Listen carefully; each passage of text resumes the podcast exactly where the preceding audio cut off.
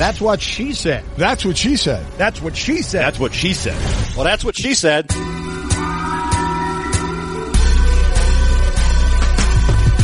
Welcome to That's What She Said. Conversations with interesting people from the worlds of sports, music, comedy, and more, talking about their lives, careers, successes, and failures. I'm Mina Kimes, and my dilemma is I have the cutest, smartest, most charismatic dog in the world, but he's not good with strangers, and yet everyone who sees him wants to pet him, and when I tell them no, they're really insulted.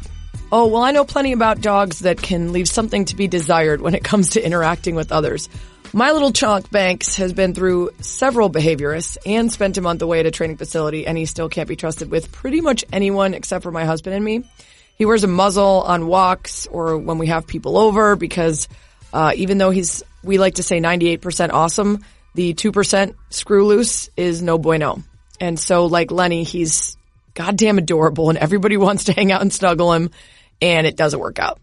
He's got a, a giant head and short legs and a little squeezable body uh, which makes it really tough. There are some solutions, of course, for every day. Like if it's strangers who are trying to pet Lenny without asking, you can get him one of those bandanas that says "Do not pet" or one of those vests that says "Don't touch." Or I know a muzzle looks scary, but it's actually better and safer for everyone if he's actually potentially going to bite people or other dogs to get one of those. If it's just friends who are bummed that they can't snuggle with the famous Lenny, you just got to go tough love on him. You just got to let him realize that, like any other celebrity, they'll just have to watch and admire Lenny from afar. It's tough, but um, it's just like you know, me as your star continues to grow. I'll just have to accept that we'll be less and less friends, and eventually I'll just be watching you on TV, telling people about when I used to know you. The commish has spoken.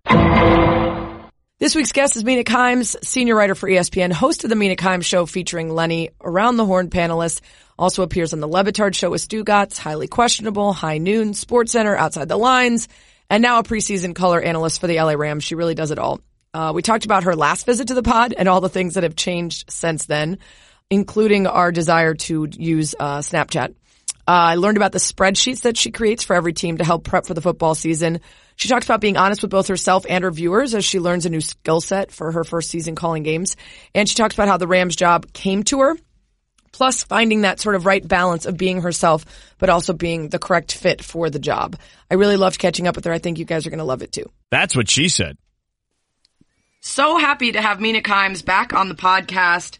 Uh, her jobs are similar, but she's added quite a few. You could still, uh, you could see her on Around the Horn, Le Batard Show with Stugotz, HQ, writing massive features for, uh, what was the mag and is.com, uh, doing preseason play-by-play for the LA Rams, which is exciting. We're going to get into that a lot.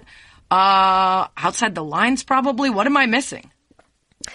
Ah, that's that's pretty much it. I guess I, I got to fill in on High Noon recently, which was a ton Oh of yeah, fun that was great. uh, in New York with Domonique Foxworth. But yeah, it, it, it's been a while. When was the last time I was on your show, Sarah? Well, so I went and I did a little uh, walk back in time, and I'll tell you some of the things we were talking about, which are kind of funny. Oh boy. Um, of course, if people want to hear Mina's like life story, like I always do on the pod, you can hear the first time she was on and talk about, you know, being a military brat and how she used to be in like financial and business writing and all that stuff. But we talked about how we were trying to make ourselves use Snapchat because all the young people were doing it. and that has kind of sailed. I don't think people really need to use Snapchat these days to prove anything. Uh, we were, you were just starting the morning roast. You had two, you were two Oh, shows in. wow. Wow. Okay. which of course was That a was show a with Nina Mina and. Domonique and Clinton Yates. Uh, we were talking about Antonio Brown and how he took a video in the Steelers locker room during a post game as the rest of his staff, teammates, coach were talking about keeping everything in house ahead of their match, uh, their, their matchup with the Patriots. And he decided to do that like full 30 minute periscope and like, Yeah. like random dongs were in the background and it was just like so Antonio Brown. Uh, so that feels appropriate that we're here we are years Present. later. Just, yeah. Yes. I Um, love that technology note, by the way, because that confirms my hope that you can just wait new technologies out instead Right. of like we've, to participate. we've covered Periscope and Snapchat and I don't think we really need either anymore. So Just, just um, wait it out. And also, I found it so endearing. You were talking about learning to be more assertive with your voice because you had just started with the radio stuff and you you know, you were trying to like listen to other people and figure out when to interject and how to have takes and whatever. And I don't feel like you struggle with that really at all anymore. Like you're, you've, you've blossomed right in front of us. You've grown up.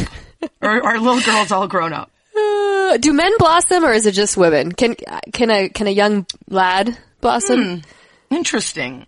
I feel gonna like we that. discuss them more of like as like a root or like a tree. Yes, although people use it to, people use also blossom in a kind of icky way Right, about. grow- like you went Uh, through puberty. Yeah, I think that happened well before Or, we met. You're right about that. That might be creepy eh, sounding. You know, um, I, you know, it's definitely easier for me now, Sarah, but doing this, uh, in-game analysis, you know, it's like yet another thing where I, I do feel uncomfortable and I'm still learning how to do it, unfortunately, in a very public stage. Uh, and I'm sure you can, you can empathize with that because you're always doing new things yourself, even at ESPN. Every time is like learning how to, I don't know, drive stick, which is something I can't do. Yeah. Yeah. And so like this podcast, since we did the first one, this is more of a follow up on the new things you're getting into and particularly that gig because I really want to get a deep dive behind the scenes into starting something new like that and the process. What does your week of prep look like and all that other stuff? But what you just said is, is really interesting to me because it brings me back to when you started around the horn and you would occasionally send me like a DM asking like how do you deal with X or Y or what do you do with X or Y? And I remember being like this chick is like perfect from day one. Like she's great at this. I don't know why she has any concerns about it, but I think we all whether it's the logistics of a new show, like where do I meet, what do I wear, what is the camera, what does the chair look like, all that, or or just the concerns of a new audience. Like there's always still some trepidation when you're when you're put into a brand new role. I think one of the things I've really valued talking to you and some of the other women in particular that we work with at ESPN over the years is dealing with criticism because it's a different, you know, our male colleagues get it too. And, and I think sometimes that's forgotten, right? Like that they get horrible hate as well, but the tenor is different and we bring different sensitivities to it for sure. And I've always, I, you know, I'm sure looking back at our DMs when I first started doing this, I remember asking you a lot about because you always struck me as someone who was really brave and fearless, uh, which are two adjectives I don't really use to describe myself or never have. And, um, you know, Stugotz would always say, only look at the compliments, um, which I wish I could do that, but I can't. So I've always valued kind of talking to you about that. And, and it is funny to think just a few years ago when we had our last conversation, the things that bothered me then don't bother me right now. I just kind of look past it, but new things bother me. I mean, I made the mistake during my last game of checking Twitter, which was a really stupid thing to do. And there was just one thing that caught me and it was so stupid, but it gets into your, it still gets into your head, you know? Yeah, uh, absolutely. I mean, and you're right. It, it's fascinating to look back and be like, oh, what was bothering me or what made me upset before, and now I'm so used to it that I don't even like recognize how effed up it is that it still happens. Like, oh yeah, someone else has told me to die. Whatever, it's Tuesday. Um, but then, yeah, there are new ways for people to sort of dig into whatever insecurities you might have about about the job or the things you're doing. Um, but yeah, one of the things that you talked about with being assigned new roles is um, just learning sort of the patterns and the rhythms. And uh, for me, the thing I worry about the most is logistics. It's not the content. I feel confident in the content. It's who are my producers? What time do I meet them? How do we actually shoot the show? Is it live? Is it taped? All that stuff. So when you were preparing to do this preseason play by play, you know, being in the booth for the Rams, take me through the biggest questions you had just about that stuff. Like, like whether it's schedule or, or interaction in the booth or all that. So I didn't know anything about the mechanics of doing it and was really surprised. Um, first of all, I thought there'd be like a dress rehearsal. That they were just like, okay, here we go. Here's game one. um, which you know, preseason is different from the regular season when there's a lot more, I think, uh, attention, obviously. Um, but so you kind of show up, so I kind of had to figure that out. And then generally, I think, I don't know, I thought there'd be, it would be more technically advanced, right? Like, I, there's, so in the booth, there's, you got your play-by-play guy and then one or two color commentators and there's a spotter who's telling the play-by-play guy, you know, what actually happened. Okay, here's the quarterback, here's the wide receiver, and here's the guy who made the tackle. That's it. So I thought that, and you can look at it, but I, and it's all on paper, right? I thought there'd be information on who's getting subbed in and like on a sub package and, you know, not just maybe who made the play, but like what are the other, I, I don't know. I, I, I guess I thought there'd be a lot of information at hand, but really it's, it's very old school. You have to make a card, which I made and Adam Amin, who you know in Chicago and does play by play for the Bears preseason helped me. Um, and you're just writing your, the card is just sort of like a diagram of who's on the field and a little bit of facts and you're just looking at that during the game and you're just watching the action and trying to figure out what's happening. And that's way harder in the preseason because those Yeah. who's on the field and who's playing where is changing far more than when you start a regular game and you're going to have your starters out there as often as possible. Oh, it's crazy. I mean, especially with the Rams who do not play any of their starters during the preseason, maybe one or two at most. Um, so you are, even in the first quarter, you are looking at backups and then obviously as the game goes on, you're talking about undrafted linebackers who, you know, maybe were on the practice squad last year and I think that's the other, then the other interesting challenge with this is so for my podcast and generally for all the shows I do, we cover the NFL I, I- on my podcast, I cover it a little bit more in depth, but it's still macro. I'm, I'm not a beat reporter. I'm not going deep on a team. And so I've had to really immerse myself in this team and try to learn, uh, you know, the 90 players because there's just no way I would know most of them. Yeah. So, um, I had Beth uh, Mowins on uh, recently, and uh, she talked about the spotter, and there was a stats person, and then the people in the truck, kind of that you work with. There was much more of a choreographed dance in there than I than I had imagined. But kind of take me through the the people that you've worked with in those two games so far, and uh, and how you figure out your roles, and maybe how you've leaned on them in your first time.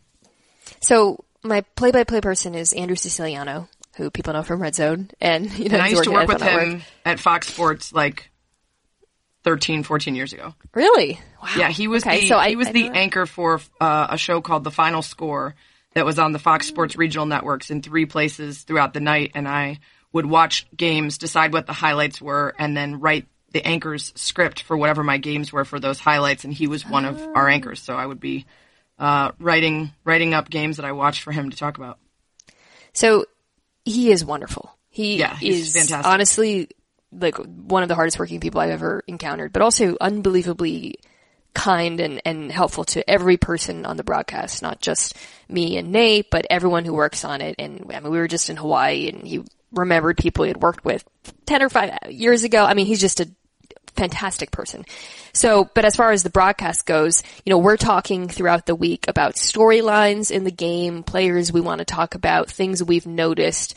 Um, he, like me, is a prep freak, so we're rewatching the games that for the two teams involved. So this week, you know, obviously the Rams last week were there. We both rewatched it, caught some stuff we didn't notice, and then the Broncos um, watched their game against the Niners. Although both Flacco and Lock won't be playing this week. Uh, get some Kevin Hogan action. But, um, so we're talking and then in the game, you know, he's really just kind of platforming, like he calls out the play and sometimes he'll comment on it, but then he looks to Nate and I and then we kind of look at each other and there's just a half a second. It, it's a lot like sports radio, honestly, where you're deciding with a three man booth who's going to talk. Um, Right.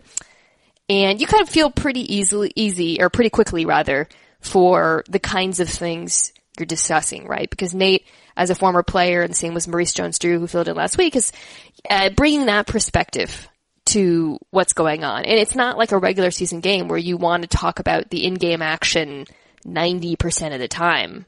Most of the time in preseason, like that's not, I mean, in the first quarter maybe, and, and at some points during the game, if there's a big play or something interesting that happens. But you know, if a third backup running back gets stuffed at the line of scrimmage, we're not going to talk about the play. Gonna, so one of us is going to talk about something else. And so it's a lot of kind of verbal cues and looking at each other and giving each other opportunities to bring a point to the table that might be of interest to viewers. Yeah, and you know, I've been calling you a play-by-play, but you're actually color analyst because you know uh, Siciliano does the actual. Here's what just happened, and then looks to the other two in the booth, uh, sometimes MJD uh, and you, and and what's interesting is not only to be a woman in a football booth, of which there have been few, but to be the one who is giving color commentary, who's analyzing instead of just uh, calling plays and setting up for that for that former player, which is what we usually see and hear. How do you get into the mindset of, you know, I'm sitting next to Maurice Jones-Drew, but wait, I have something to add, right? Well, yeah, it's a tough mindset, especially for me because in the game, what, you know, first we got like a little replay monitor.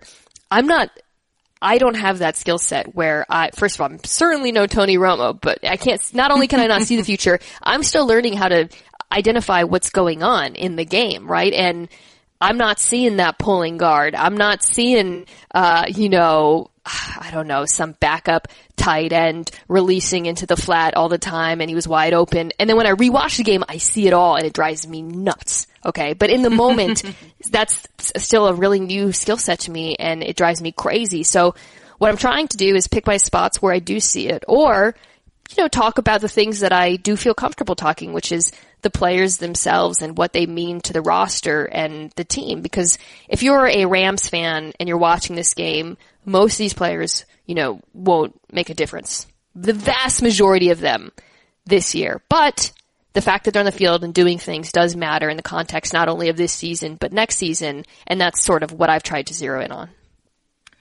Why do you think it is that you feel comfortable saying what you don't know? Because I think in this industry there is a constant fear of being exposed, particularly as a woman, for not knowing everything. Even as people, if they're being remotely realistic, would understand that you can't know everything. There is a, a an always someone waiting with a gotcha.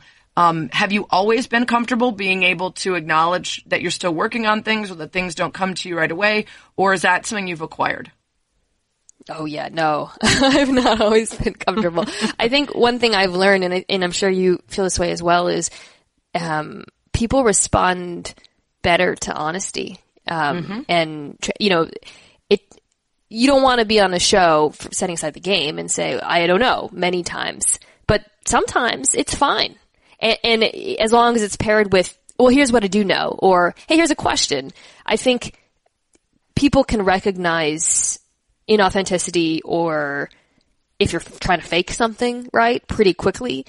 So it's better to just be transparent about the process. Um, you know, it, with the games now, I'm definitely not, I don't want to be on a broadcast saying, well, number 96, never heard of that guy. Um, right, right. looks like he might have ran a stunt there. I don't know. But, uh, but I'm not going to try to, uh, you know, fake my way through it either. Time for a quick break. And then more That's What She Said with Sarah Spain. Is there something that interferes with your happiness or is preventing you from achieving your goals? If so, BetterHelp Online Counseling is there for you. BetterHelp offers licensed professional counselors who specialize in issues such as depression, stress, anxiety, relationships, sleeping, trauma, anger, family conflicts, LGBTQ matters, grief, self-esteem, and more. Connect with your professional counselor in a safe and private online environment. Anything you share is confidential and it's so convenient. You can now get help at your own time and your own pace. You can schedule secure video or phone sessions, plus chat and text with your therapist. If you're not happy with your counselor, you can request a new one at any time with no additional charge. Best of all, it's really an affordable option. And for my listeners, you can get 10% off your first month with the discount code SPAIN. So why not get started today? Go to betterhelp.com slash Spain. Simply fill out a questionnaire to help them assess your needs and get matched with a counselor you'll love. betterhelp.com slash Spain. That's what she said. So when I talk to people like Adam Amin or uh, Jason Benetti or others who are calling games as their primary gig, uh, one of the things that interests me is how they found their voice or how they decided who they wanted to be for the listener in conveying this game to them. It's very early for you. You're two in. Actually, I meant to ask, have you done any sort of other game calling of any sport at any time at any level? No. Right. I okay, so not. jumping right in at the NFL. Yeah. Uh, no I mean, at home, being annoying yeah, to people around me. Right. Maybe since I was um, young, but yeah, no. Yeah. So, you know, when I ask those people, are you trying to emulate someone that you enjoyed watching and their tenor or their rhythm or the way that they told the stories of the game? Are you just being 100% yourself? Are you very uh, critical and aware of the ways that your natural personality isn't what people want or are desiring during a game. Like, how much of that did you actually think of, and how much was it just like, listen, I've already established myself in the industry and people know me, so just going to say what's in front of me? Well, you know, I've tried to be myself in terms of not hiding excitement or genuine reactions to things, right? And by the way, I think that's what people like so much about Romo. It's not the knowledge; it's the fact that he truly actually loves watching and which well, you and about you. From I mean, watching color. you react live to drafts and other things is just a thrill because you might be falling and screaming and crying and. I love it. I mean, with- football, you know, I just love it. And, um, so I, I, that's something I haven't tried to hide. But then in rewatching this last game, you know, a lot of the verbal tics that I bring to radio, giggling at times when I find something funny or, um, kind of just, I guess, reacting to things. Those are things that I, I don't want to do as much just because, not because I'm afraid to be myself, but because it's a different, it's a different animal, right? I mean, you watch Yeah. a broadcast for different things. And I think it's okay to kind of navigate that and figure out, okay, well, here's something I should do to be myself.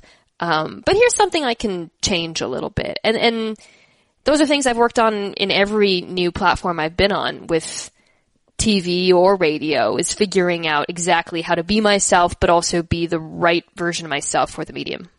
Yeah, and I think, and maybe this is just from being more comfortable with myself, but it does feel like from when I started in radio forever ago to now, there is a bit more acceptance of people being okay with being who they are and not having to try to fit into whatever the stereotype of someone who's on sports radio or talking about sports is into. Um, that might again just be my own ability to just say "eff it, this is who I am. But I remember starting out always not wanting to say something that would immediately get skewered, whether it's like, Yeah. I, I don't even know, eating kale or like, you know what I mean? Like it felt like I had to talk about like crushing a steak and a couple beers and then scratching my balls or else I wasn't going to be welcome.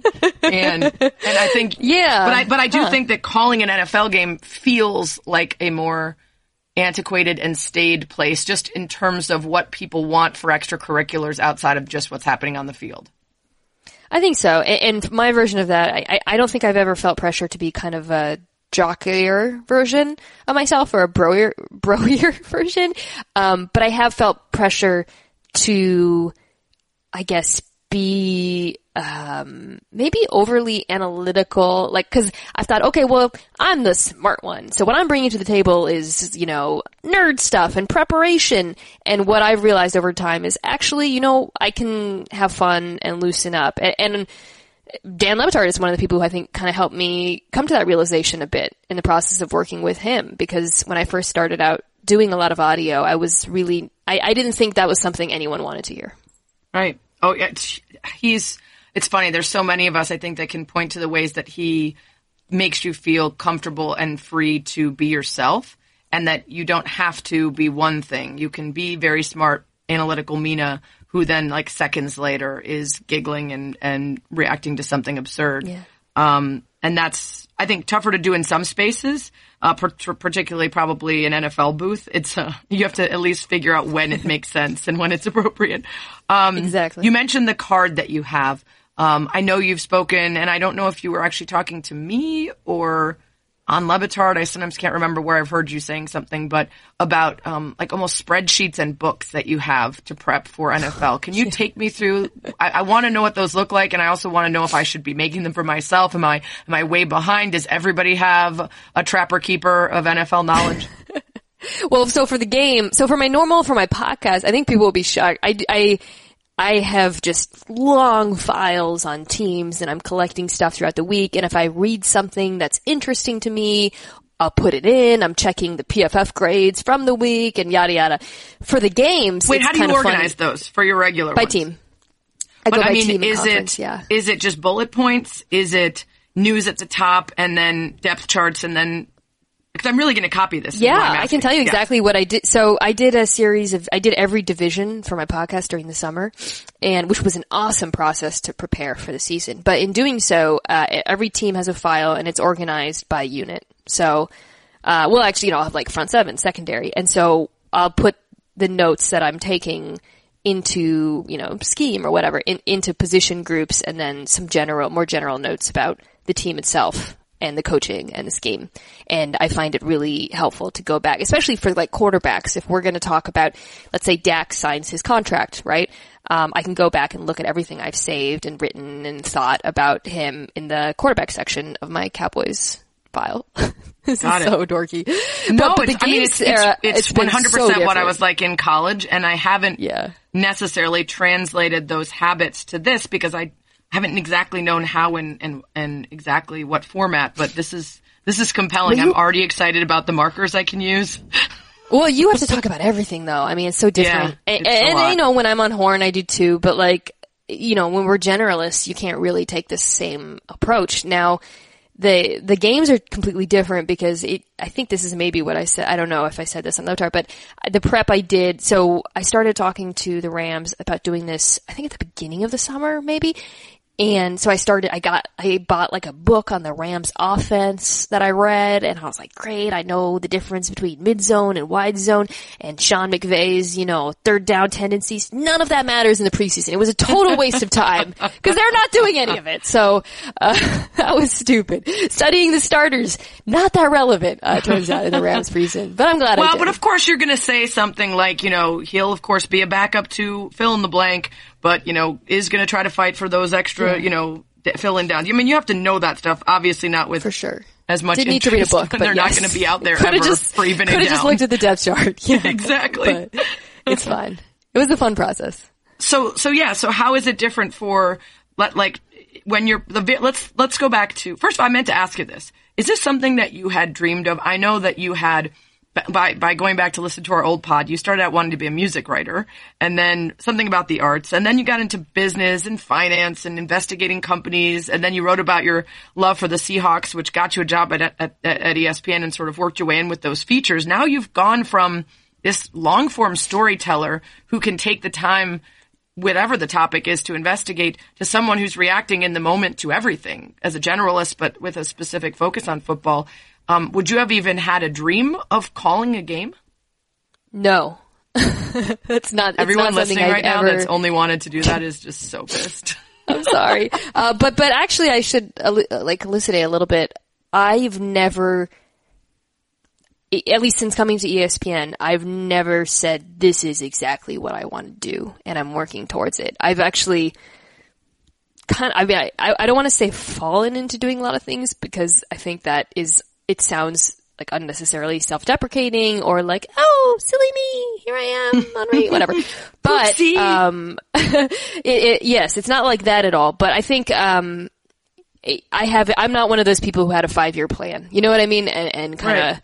I, I've considered new opportunities as they've come up and sort of pursued them in the short term, but it's, I've not had things that I've been hoping to do my entire life. Um, like my passion for football has been there my entire life. Um, but the, the idea, I didn't even think I would be working in sports, much less, um, talking about it, and even further less talking about it on a TV broadcast. That's not something I ever thought I would do. So how did this come about? So I, the last two years, have moderated a panel on football analytics at the MIT Sloan Sports Analytics Conference. Um, and in that process, I've met a bunch of people, and one of them was Kevin Demoff, who's the CEO of the Rams. And in this last year, you know, we we, ta- we ended up talking a lot about like the drafts, and they drafted a couple of Washington guys who I really like. So I talked to him a little bit about that, and it was his idea. He so uh, it was last year. The person in my spot was Peter Schrager, who's doing the Jets preseason broadcast this year. He lives in New York. So Kevin reached out to me and said, "Hey, would you be interested in doing it this year?" I feel like the Rams are super woke. Like, eh, well, because yeah. like No, I got they- a, I- a really beautiful, yeah. like I got an email from Les Snead a couple years ago because he used to listen to the Trifecta, the, the all female three person show we had on the weekends, and then he sent me this beautiful like handwritten letter about my story on the Chiefs coach. Um, and I feel like I don't know, I feel like the Rams just are very open to women in sports positions that maybe you wouldn't expect for NFL front office folks. I will say they are a very open-minded and progressive organization in my experience with them. Um, and yeah, I mean, you, you do see that. I think they brought tons of female executives to the Super Bowl for the advance committee. They have male cheerleaders. Uh, You remember that? Yeah. That's the Rams. Everybody's yeah. cool. Like it's, um, it, they definitely, and I think some of this comes with being a, they're not a new team, but they really turned over a lot when they came to Los Angeles and hired McVay and, um, it's kind of a blank slate, right? I'm sure being in Los Angeles helps as well, but sometimes when you're not bound to traditions of the past, you can try different things. Okay, so they come to you. Was there even a moment's hesitation of saying yes? Yes. Uh, Kevin Longer than that. called me and I was like, oh wow, this is really flattering, but there's no way I can do this. Wow. And, um, yeah, and I, and then I think I called my agent first and he was like, well, you have to do this. And I was like, yeah, but I'm going to be terrible at it and I don't know how to do it. I've never done it. And, um, and then I, I, I just, you know, I, I'm trying to get better at saying yes to things I don't feel 1000% ready for, which I think doesn't come naturally to, not naturally, it's socialized, whatever, but it's not something women do easily, right? Yeah. Um, we like to, I don't want to generalize. I like to be really prepared for anything Right. Mm-hmm. I say yes to. Um, but a bunch of people I spoke with said, convin- you know, helped me realize that even though I didn't feel 1000 prepared, percent prepared, it was something I should still try to do anyways. It's so important to do, and it's so hard to do, particularly I think for women, because if you mess up, you feel like um, people notice more and assume it's because you're a woman, Yeah. not because everybody messes up. You feel like oh, you're bringing down women everywhere. Like other people won't get that opportunity if you don't do a perfect job at it, which is so much pressure. Um, and then I think a lot of women that are in this business, at least in my experience, particularly based on like my podcast and people I've had on, are so high achieving, super ambitious, like, you know, they graduated college in three years and got their master's in a year while being in the Olympics simultaneously, you know, all this other stuff that, you know, to do something without having spent as much time as they usually do is terrifying. I mean, I, w- I think I told you, I, I was messaging you about that video game thing I played in and asking you whether I should use like a controller or a desk, like a keyboard. The Apex, I yeah. literally spent like two hours researching this video game and like watching tutorials for no reason. Like there was no one was going to care if I sucked at it, but I refused to say yes to something and then show up and suck. Cause I was like, I'll be Yeah. such a stereotypical woman if I'm like, I don't play video games. Someone help. um, and it was like, there's no reason for me to remotely give even a minute's time to it, but like I can't not. Partly for fear of being a stereotype or for messing up because people then do say, oh, well, I heard Mina Kimes do the Rams and she sucked, so I don't think any woman should ever do it again. Um, Yeah, is that I- for sure. over your head at any point during this pro- process? Yeah, a thousand million percent yes. Um, and gosh, I, I I think we probably talked about it on your last podcast. But before I did the morning roast, the first show I did was first radio show I ever did was fantasy football, and it was on Sunday mornings, and it was just like fantasy football advice. And I would legit roll up with 60 pages of notes every Sunday, and vast majority of which I did not use. Um, and which I think it's tough. It's tough to navigate how much to prepare because I do think it's it's really helpful and it's part of what makes us good at our jobs, right? That we prepare and uh, care a lot and but you also don't want to overdo it and I think the situation often and again to bring it back to Le Batard show which you don't prepare for at all um, you can do better things when you're relaxed and you're not feeling like you have to stick to a you know a set of facts or some inform set of facts. You feel like you don't have to stick to a set of facts is if anything Stugotz has imparted to Yeah, me it's that. pretty much, um, yes. but so it, it's a kind of you have to balance that. And and I do feel that pressure but at the same I think along those same lines when you asked me about why did I agree to do that something that was in my head was well if I don't do this is someone else going to you know? I mean Right. it's still a pretty there's a so many great female beat reporters and hosts but we just don't have that many analysts in the NFL space. Um, so that was something that occurred to me as well that it was important to do it so that maybe other people would as well. Yeah, it's super important, and and it's you have to sort of accept that burden and then try to crush it and and open up some doors for other people. Um, all right, so you say yes, and where do you even start? other than reading a full book for no reason. Yes, that was not helpful. that was really really helpful. Um, You're like, well, well, I can first tell you let I me start with the history of the Rams. God. So, uh, well, first I just kind of studied the 90 man. So that was just, just really familiar, because like I said, they don't, there's no technology that shows you who's coming on and off the field. So if you're trying to figure out what's happening in real time, I need to know, oh, 91 is Greg Gaines who's knifing through the backfield. Um, and so getting familiarity with the roster and some of their stories and just kind of, you know, with the younger guys, where they went to college, what they're good at, all that stuff, just studying that. And then on a week to week basis, I kind of, this week, for example, going to the Broncos game, it's reviewing the last game, taking notes on what the various players did and didn't do and did well or struggled at, checking in on the roster. Again, this is preseason, so you're looking at roster spots constantly. So I'm looking at the Rams, I'm saying, wow, there's probably two wide receiver spots max beyond the obvious starters on contract. So every week I'm kind of reviewing that and thinking through which of these, you know, 90 players have a shot at making this thing and why and what does it mean for the team. I'm also looking at the other team and that's what I was doing today actually, um, studying Denver and studying because it's not talking about their starters, right? At this point, barely. It's week three, but it's week four for them, so we're not going to see a ton of them. And just really looking at some of those end, end of the roster battles, guys who actually might make a team and make a difference. And I do that by reading a lot of the local beat coverage over the last couple of weeks and trying to familiarize myself with them. Then I'm taking all of that information and trying to put it in digestible form so I have it on hand, updating the card that I mentioned to you, which has the Rams rostered with like new information and printing it all out. So then what were you most nervous about before the first game? Sounding like an idiot. Like making a mistake, like being wrong or just not sounding capable or what? I think, yeah, I don't, I, you know, it's weird. I've made a couple of factual errors, like just really, which everybody does. Um, and those don't matter as much, even though people let you have it. Like I think in the last game I said Kellen Moore went, not Kellen Moore, um, Cooper Rush went to Boise State instead of uh, Central Michigan, and Kellen Moore went to Boise State. Uh, they're the Cowboys offensive coordinator this year. But that stuff I wasn't really worried about. It was more just about, uh, saying, I guess, sounding tentative or unsure about things that were happening during the game. Yeah.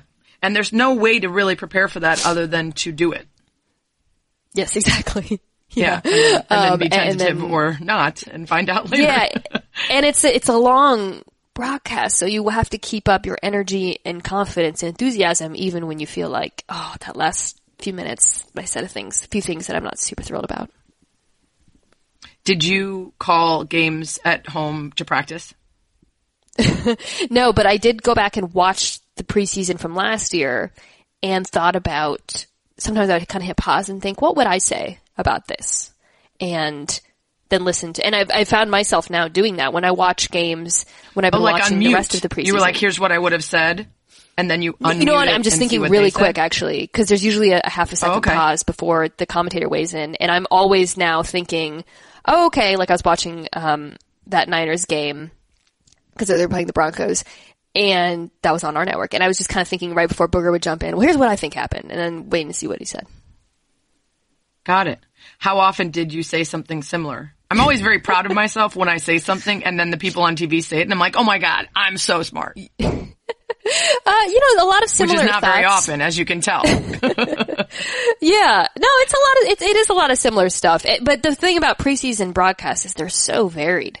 Um, you know, the approaches. It's it's it's an interesting mix of people too, because you've got often like the local legend. Uh, our broadcast is a little bit more national than most, and again, that kind of speaks, I think, to the Rams and their approach. But um, with Nate, you know, he's not a Rams guy. I'm not a Rams person, and Andrew isn't either. So it, you uh, with often with these broadcasts, you get guys who have just been around, who are around team all year. We'll be right back with more That's What She Said with Sarah Spain. Hiring is challenging, but there's a place you can go where hiring's simple, fast, and smart. You guys know what I'm talking about. I'm always talking about it. It's ZipRecruiter. It's a place where growing businesses connect to qualified candidates. ZipRecruiter.com slash said is where you want to go. ZipRecruiter sends your job to over 100 of the web's leading job boards, and they don't stop there. They use their powerful matching technology to scan thousands of resumes to find people with the right experience and then invite them to apply to your job. As applications come in, ZipRecruiter analyzes each one and spotlights the top candidates so you never miss a great match. It's so effective that four out of five employers who post on ZipRecruiter get a quality candidate through the site within the first day. And right now, my listeners can try ZipRecruiter for free at this exclusive web address, ziprecruiter.com slash said. That's ziprecruiter.com slash S-A-I-D. ZipRecruiter.com slash said. ZipRecruiter, the smartest way to hire. That's what she said. So you're heading out to Hawaii for game two. What were the biggest things that you looked at after game one and thought, okay, I want to fix this or do this better?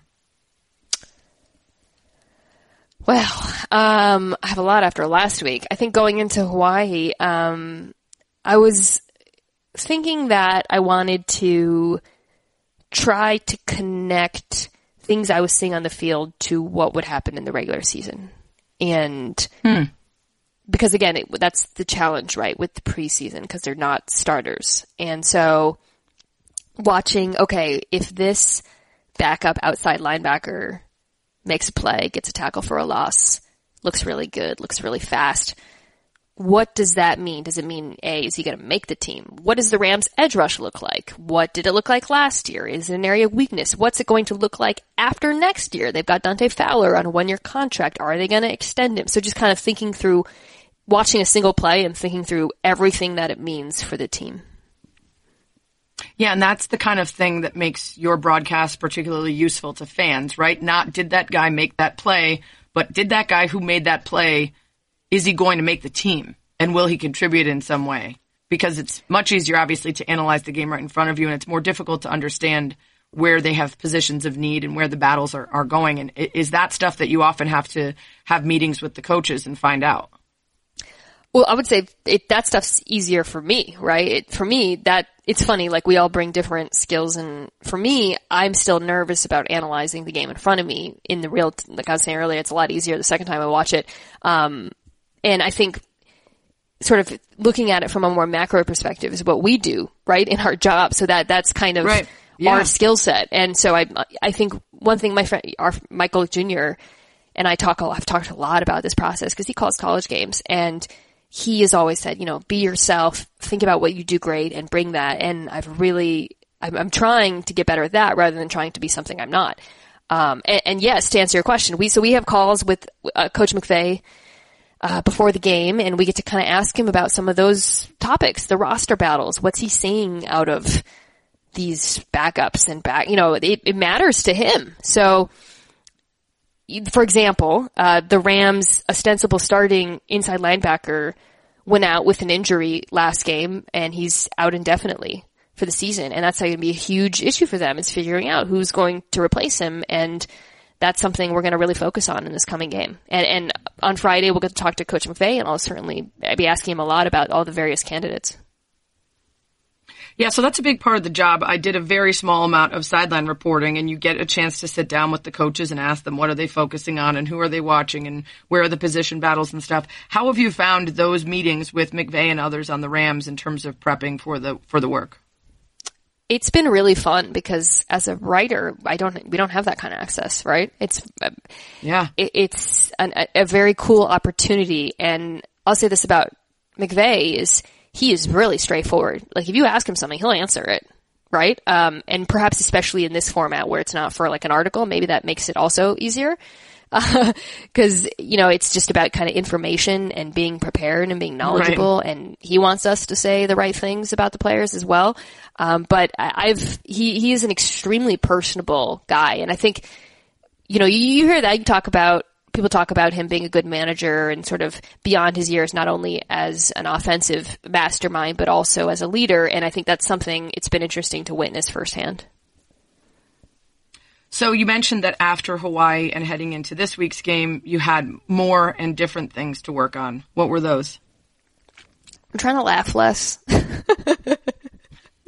uh, which I, I, I, you know, I don't mind doing that on the radio and on my show or whatever, but it, it, it kind of bothered me when I was watching this last game. So, uh, I, I'm, I'm gonna do that, I think. And then, um, I, I want to actually, you know, I, I think a lot about macro trends in the NFL and NFL offenses and defenses and play calling. And I, as I was watching it, I noticed a lot of things in the game that I regret not using those opportunities to talk about those bigger issues that I think about with the NFL. So I'm going to look for some spots to do that as well. You're obviously working on teams, actual broadcast teams that are super welcoming and, and great and helpful. Uh, you mentioned friends that you've talked to, like Gojo and others who've done this, who were helpful in, in kind of giving you tips. Uh, the Rams head, you know, uh, up, upper front office people are welcoming you in to be a part of their team. Is there any pushback from anywhere, whether it's coaches, players, anywhere where you have felt like this hasn't been an easy process? Certainly not internally. I think well, internally with me, there's been pushback, but I think certainly not with the team. Your own you brain. know, it's just, yeah, no, it's, it's just always kind of that same external noise sometimes that you see. And, you know, it's the thing, it's, you guys all know, like, it's a thing where nine people will say something nice, but the tenth person says something Right. critical, and of course that's the only thing you focus on, and you wonder if it's true, and then it kind of gets into your brain a little bit. Um, but no, otherwise, every, everybody's been extremely cool about it. I mean, I was w- when they announced it, I I didn't know. They asked me to just do a little video. I didn't know a lot of people would watch it, and they did, and the reaction was so kind. It was overwhelming. I mean, the support of our colleagues has been overwhelming as well. Um, and yeah, that, I mean, it's just, but that also builds that sense of pressure that we talked about earlier. Like, wow, these people are being so nice and so kind. I cannot disappoint them. It's not just about not disappointing womenkind. It's like, I want to, you know, show all these people who were supportive of me that they were right to be so. Um, yeah, and, and I think that support obviously comes from, you know, proof of all the work that you've done elsewhere on the company and what a great job you've done. People feel like, oh, Mina's going to be great for this. Um, do you feel after having done it twice now that it makes it easier if something else were to come up that was outside your comfort zone for you to say yes more easily? Is this helping you get past maybe the general trepidation about new things? I think so. I think, um, definitely it would make it easier for me to say yes to this type of thing too in the future once you've done something, right? Um, but yeah, I, I, I it's still hard for me. I mean, even after, even recently, there's been things that have come up and I've still questioned my own ability to do them, but, um, it's not so much the affirmation or the results that I'm pleased with when it comes to this project and the fact that I said yes to it, but the process itself has been such an incredible learning experience. And if I hadn't said yes, I wouldn't have gotten that. And so I'm, there's only so many chances you get to learn this kind of thing and learn it quickly and be thrown into the fire. And it's something I, I wouldn't trade for the world. I know you mentioned that you don't have a plan, but does this change how you see your future or what you might want to do? No, not really. I mean, Someone's going to keep falling into success. Uh, no. um, no, no, I, I do not have, I do not, I'm not the next Tony Romo. I know that. Um, but, you know, I, I, I think it, it's shown me that I can do something or at least learn to do something and have the opportunity to get better at doing something that even a, four months ago I wouldn't have dreamed of. Um, and will that hopefully maybe impact decisions down the road? Sure. But I don't know. Excellent. Keep your options open. You know why Yeah, limit yourself know. by. I'm just not good at it. I don't know. I'm not great with uh, goals either. I'm better at just put something in front of me and I'll do a good job. Exactly. Yes. Yeah. I, I'm, I work good in crisis. Like, as much as I kind of wanted a dress rehearsal for this whole thing, I, I, I didn't mind the fact that they just were like, all right, game's in an hour. What? You know? I kind of, I kind of work well that way. So. Yeah. Do you have anything else to announce that you're that you're working on? Do you have features coming out? Do you have other impressive jobs that you're about to launch that we don't know about yet? Boy. Um, well, I have a, a, a podcast episode this week that I'm excited about with Greg Rosenthal from the NFL Network, who is just really awesome. And then next week, I am reunited with my longtime friend Bill Barnwell. So I think Ah, that's nice. something I'm excited Yes. about. Yes. Awesome. Well, we'll make sure to check those out on the Mina Kimes show featuring Lenny, featuring Lenny with Lenny, Featuring Lenny. Yeah. starring Lenny. Lenny show Really, honestly. featuring Mina Kimes. That's what everyone says to me. And oh, by the way, one last thing. So this week for the first time, so usually Lenny gets a question in his voice. Yes. This Yeah. week for the first time, I did not do the voice. Whoa. And But the why? blowback is mounting. I just Yeah, don't want to do it anymore. I just don't want to do it. It's just Oh, embarrassing. because you're big time now? Oh, I'm sorry, because you call NFL games, you can't do a dog voice? wow, you've You changed. sound like you really, you sound like really one of Lenny's fans. You sound like I, I've been accused of I am one silencing of my Lenny's own fans. Yeah. I know, I know. Wow. I guess But uh, we'll see how it goes. you're a different person now, Mina.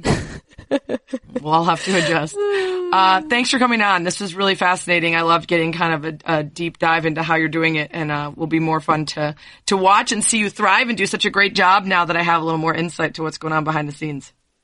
Thanks for having me. Can't wait to see your binder. And if anyone wants to hear, oh my god, I'm getting, I want to get a Trapper Keeper because I just missed them, and this seems like a perfect opportunity for that. Um, Lisa Frank stickers on it. Oh, for sure. And all the color coded markers. Like I used to color code all my notes in college. I was such a nerd. Um, Mina Kimes already did the uh, Spanish Inquisition back the first time she was on. You're welcome to go back and find it. I'm going to retweet that podcast for anyone who missed it the first time. Uh, and spoiler alert, the person she wanted to change lives with for a day at the time was Aaron Rodgers. Oh my god. Of anyone in the world. what? Yeah. That's Yeah. so weird. So that's obviously before I did my story on him. Yeah, That's exactly. Which I found fascinating that you eventually got to, you know, your stalking was complete when you got to have him over to your house and do a deep, That's deep so dig into his life. Um, yeah. Anyway, thanks, Mina. Bye. That's what she said. Hey, if you like this show, you might like my nightly radio show, Spain and Company. If you can't catch it live, listen to select segments posted to the Twitter feed at Spain and Company on Twitter. It's time once again for South Bitch Sessions, where I rant about something that bothers me and I fix it. This week, inconsiderate jackholes at baseball games. Last Wednesday, I had a rare night off to go to the Cubs game, and my husband and I left our seats to grab a quick snack and use the restroom. I left a half full bottle of water and a half a beer at my seat. And when we got back, there were two rapscallions in their mid twenties sitting in our seats who begrudgingly, with attitude, moved down a row when they clearly weren't using their tickets. They were just sitting wherever they could find space, which fine, not a big deal. Except that they'd shoved their trash into my beer and kicked my water bottle so that it rolled down several rows and I couldn't get it anymore. And when I pointed out to one of the two aforementioned turds, he said, sorry, with an attitude. Didn't bother to buy me another beer, didn't apologize with any sincerity. Just two garbage humans who sat in our seats and ruined our overpriced concessions. Add to that, that the woman in front of me unknowingly was perpetrating my all-time biggest pet peeve. Her hair was hovering just inches above my beer and threatening to touch the top of my leg at all times. I have mentioned this before. In fact, one day if I snap, it's probably going to be about this. I hate it when strangers' hair touches me in any way. So yeah, I mean, she probably didn't realize it. And I guess the space behind her seat slash head is sort of like a toss up is both her space and mine. But those two other guys have no excuse. All right. I feel good about what we accomplished today. Don't sit in other people's seats, destroy their overpriced craft beer, kick their overpriced water bottles, and then have zero shame and zero remorse about it and not offer to replace either item. And also try not to dip your hair in someone's beer if possible. There. I fixed it. Be sure to check out another great podcast in the Le Batard and Friends podcast network, Marty Smith's America. Download and subscribe now on Apple Podcasts, Spotify, or wherever you get your podcasts and join the Marty party. If you've got a dilemma for me to fix, tweet it to me at Sarah Spain or go to the iTunes or podcast app, subscribe, rate, and review to That's What She Said with Sarah Spain and leave a dilemma in your review. I might just fix it in a future podcast. Thanks as always for lasting about an hour with me. That's what she said.